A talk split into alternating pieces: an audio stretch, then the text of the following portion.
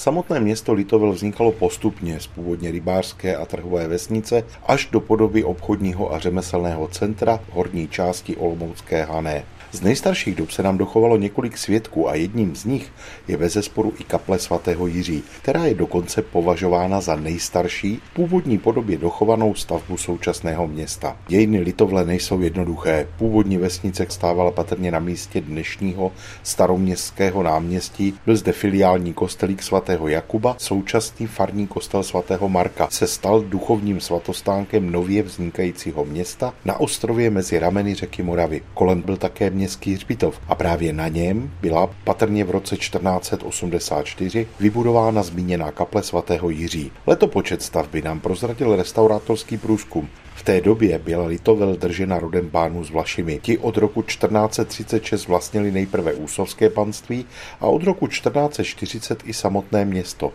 Karel starší z Vlašimi byl katolík, v otázce konfesí byl však velmi tolerantní. V době jeho příchodu do Litovle zde žilo zejména německy mluvící katolické obyvatelstvo. S českou šlechtou však do města přicházejí i česky mluvící měšťané, z níž mnozí přijímali podobojí. Zatímco v kostele svatého Marka se kázalo německy, v nové kapli se patrně kázalo česky. V roce 1497 se v souvislosti s kaplí mluví o českém svatostánku. To však neznamená, že zde byly pouze protestantské bohoslužby. Konec konců ani výzdoba kaple tomu rozhodně neodpovídá.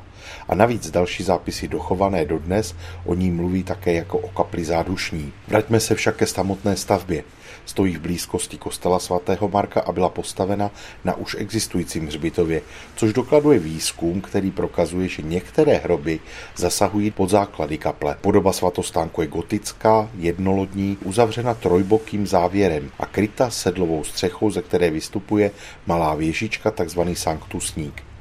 Pozoruhodný je však zejména interiér kaple.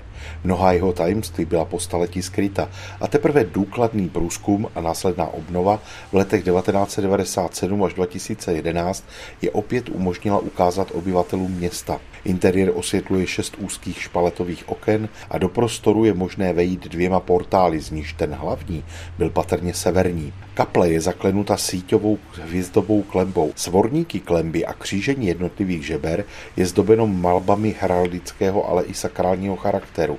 A tak zde najdeme třeba erb zakladatelů stavby, pánu s Vlašimi, ale i rodů, se kterými byli zpřízněni. Jsou zde vidět zemské znaky krajů, kterým vládl král Matyáš, také jeho erb či znak města Litovle. A kromě toho jsou tady postavy svatých a další, mnohdy už neidentifikovatelné motivy. Kromě toho se při restaurování podařilo v kapli objevit také mnoho dalších maleb a nápisů, ale asi nejvýznamnějším je obraz svatého Jiří, bojujícího s drakem, který pochází patrně z roku 1485 a najdeme jej na jižní stěně kaple. Karel starší s Vlašimi, který nechal kapli postavit se jejího dokončení nedožil. Přesto sloužila jako zádušní stavba pro mnoha další staletí. Také označení česká či moravská sedilo, protože zprávy o kázání v českém jazyce jsou v následujících letech také zaznamenávány. Do roku 1624 zde probíhaly i protestantské bohoslužby. Později byla kaple využívána jen o svácích, což se změnilo v 18. století, kdy byly bohoslužby přece jen četnější. V roce 1882 se zde opět opět kázalo česky. Po roce 1945 však byl svatostánek odsvěcen a sloužil dlouho jako sklad. Od 60. let pak kaple patří vlastivědnému muzeu v Olomouci. Pohlednici z kraje mezi Praděnem a Hanou od kaple svatého Jiří v Litovli vám po vlnách Českého rozhlasu Olomouc poslal Mirek Kobza.